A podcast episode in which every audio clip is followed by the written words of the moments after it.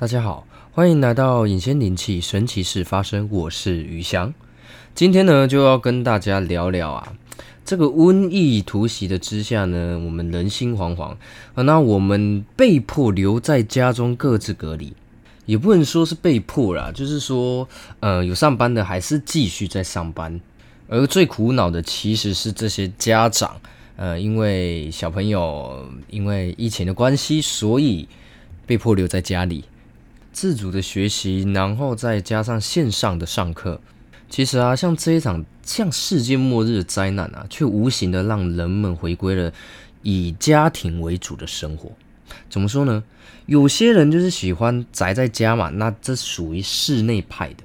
那有些人周一到周五都要出外工作啊，然后学习啊。那六日的部分就更不用说哦。我周一到周五压力他妈的已经有够大了。然后你还要把我困在家里，不可能嘛！我一定要出去外面哦，放松一下啊，然后干什么啊？跟朋友聚聚会啊之类的。所以经过这一次的像世界末日一样的疫情啊，就使得他们只能困在家中，然后心情的不断的苦闷迷茫。但其实大家有发现一件事情吗？这也算是无形中的置入哦。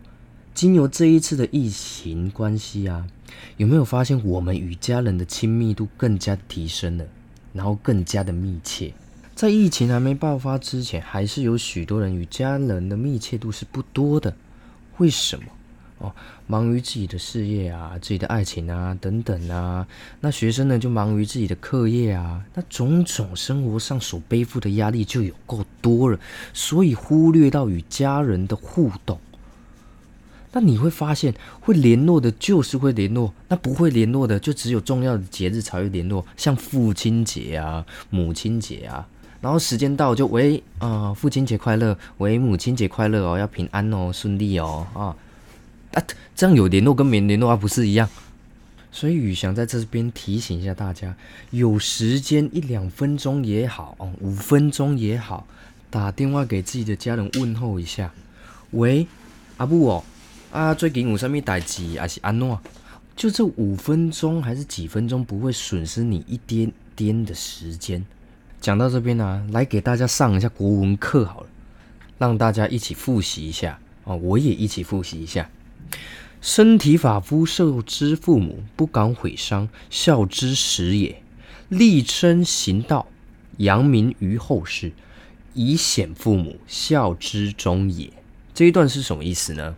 古人认为呢，自己的身体是父母所给的，应当倍加爱护，不敢有所损伤，这是孝道最基本的要求。这边呢，就一定会有人说，我又没刺青，那说这个干嘛？哦，这边我不是说刺青就是得罪父母哦，我想说的是，就算父母之前有教训过你，或是责罚过你，然后让你的身体啊有所损伤啊，但是都要记得，你的宝贵的身体也是父母给的。把你抚养到这么大，我们要懂得感恩。注意一件事情，不要去记仇。有些事情呢，其实有不太好讲，所以自己闷在心里。但这个时候，我们应该要鼓起勇气，跟对方好好的来沟通一下。沟通远大于冷战、吵架。虽然有一言不合的时候。但是我们好好的坐下来，好好的谈，或是你就传个讯息这样子，哦，双方都可以一起来沟通这一件事情，那不是挺好的吗？只要你愿意，那对方也一定会愿意。好，所有这些希望大家可以听进去。那我们一样要继续我们下一题的国文课，那帮大家复习一下：生事爱敬，死事哀戚，生民之本尽矣。死生之义备矣，孝子之事终矣。这一段一直在说什么呢？就是说，父母在世的时候，侍奉父母就是献上真诚的爱，那发自内心的礼敬。那如果父母亡故的时候，则在治丧时表达悲伤的情感，来安葬及祭奠。这是每一个为人子女所要尽的本分。其实又再次复习一下这个国文课啊。嗯，宇翔其实蛮感同身受的。为什么呢？因为看到长辈们离去的时候啊，其实自己的心里话还没有跟他讲，那他的心里话其实好像也没有跟我们讲的感觉，所以在不管是父母还是长辈，嗯，在他们生前的时候，我们要多跟他们聊聊天。那无论是他们的大小事情啊，我们都应该要一起来分享，这样子会比较好。好，那我们国文课就上到这边结束哦。我自己复习，然后也帮大家复习。那在这边。再提醒一遍，现在疫情真的非常的严重，相当的严重，有够严重，很重要。所以我说三遍，尽量留在家里，没事不要外出，外出要戴口罩，不要在外面吃东西，拜托积累。我们大家一起同心协力的来保护自己，也来保护别人，这样才可以做到自主管理的本分。很感谢第一前线的医护人员，他们的辛苦耐劳。有很多家长在外面工作回家，回来第一件事情就是先消毒，然后洗澡。那其实他们最担心的是把病毒带到家中，然后感染到家里面的人。其实大家都在保护自己，还有保护自己的家人。这一场疫情真的是非常的严重，所以有习惯出外的朋友们，大家就忍耐一下。哦，在家里看要血拼还是三十分钟的运动啊？那减个肥啊，增一下肌啊，浮力挺身一下，把身体的污垢啊洗干净啊，然后多消毒啊，把自己免疫力给它提升起来。那真的有事再出门，麦底下啪啪照，趁这时候待在家里，好好的与自己的家人培养一下感情，多聊聊天，聊聊以前的事情，让彼此都了解对方。那有恩怨的就鼓起勇气把它解开。现在这世界已经搞得好像快世界末日一样，已经不知道下一个死亡的人会是谁。我们生命是很脆弱的，不要随便拿生命来开玩笑。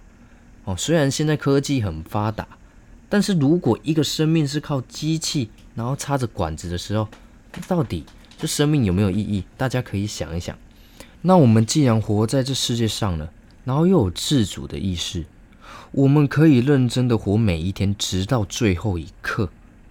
我有事道跟大家来分享一下：道谢、道爱、道歉、道别。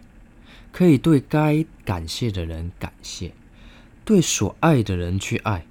有什么遗憾跟人家道歉，那最后跟大家道别。不知道大家有没有遇过，就是。听到长辈们说呢，哦，我了后照料，你就搞我用简单就好啊啦，是安那安那。这时候其实大家都会说，啊，哎哟，莫想我济啦，你身体才健康着，可以食饱鱼啊，对不？但大家知道吗？当说这话的时候，他内心其实是很害怕的，他将害怕的心情来与我们分享。